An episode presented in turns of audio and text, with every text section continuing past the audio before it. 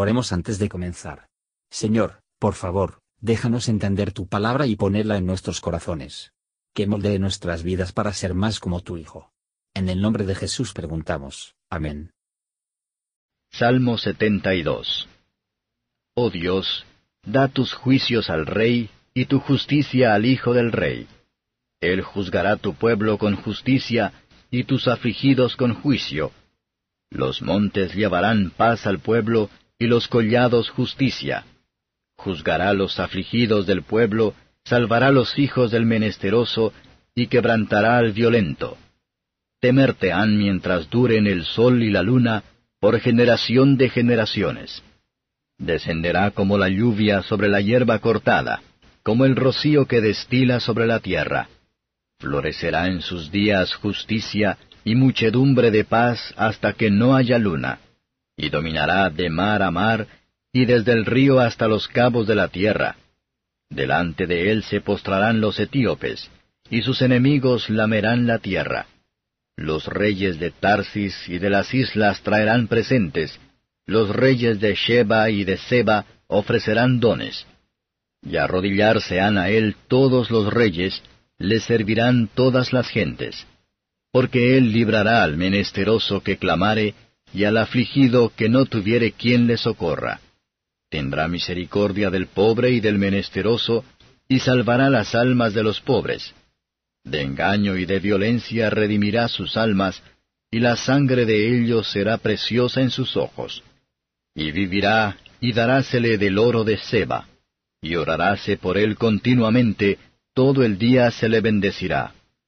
Será echado un puño de grano en tierra, en las cumbres de los montes. Su fruto hará ruido como el Líbano, y los de la ciudad florecerán como la hierba de la tierra. Será su nombre para siempre, perpetuaráse su nombre mientras el sol dure, y benditas serán en él todas las gentes, llamarlo han bienaventurado. Bendito Jehová Dios, el Dios de Israel, que sólo hace maravillas, y bendito su nombre glorioso para siempre, y toda la tierra sea llena de su gloria.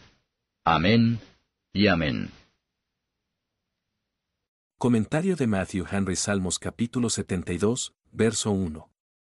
Este salmo pertenece a Salomón en parte, sino a Cristo más plenamente y con claridad.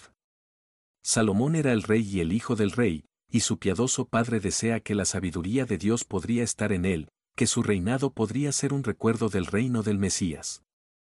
Es la oración de un padre por su hijo, una bendición morir.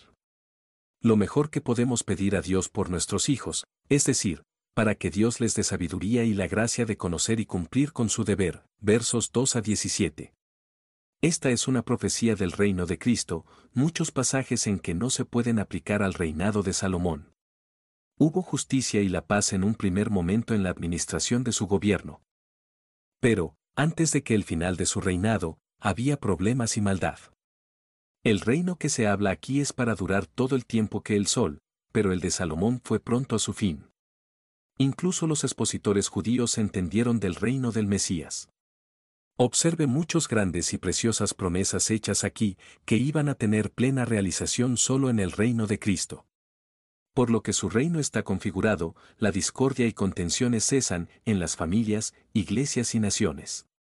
La ley de Cristo, escrita en el corazón, dispone a los hombres a ser honesto y justo, y que hacen a todo el que les corresponde, asimismo dispone que los hombres vivan en el amor y por lo tanto produce abundancia de paz.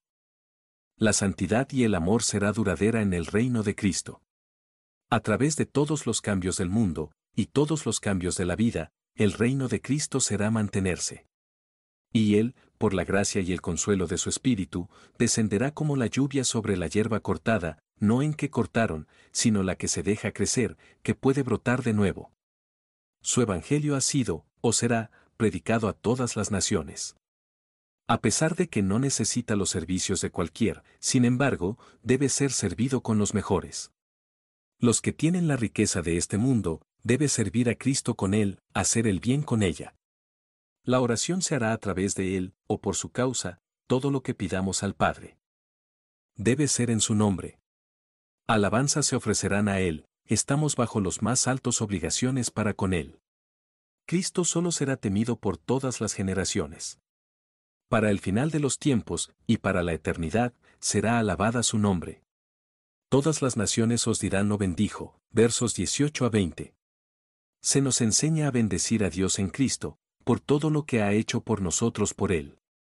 David es ferviente en la oración por el cumplimiento de esta profecía y promesa. Es triste pensar lo vacía que es la tierra de la gloria de Dios, lo poco servicio y honor que tiene de un mundo al que Él es tan abundante. Que nosotros, como David, someterse a la autoridad de Cristo y participar de su justicia y de la paz. Que le bendiga por las maravillas del amor redentor. Podemos pasar nuestros días y poner fin a nuestra vida orando por la propagación de su Evangelio. Gracias por escuchar y si te gustó esto, suscríbete y considera darle me gusta a mi página de Facebook y únete a mi grupo Jesús Answers Prayer.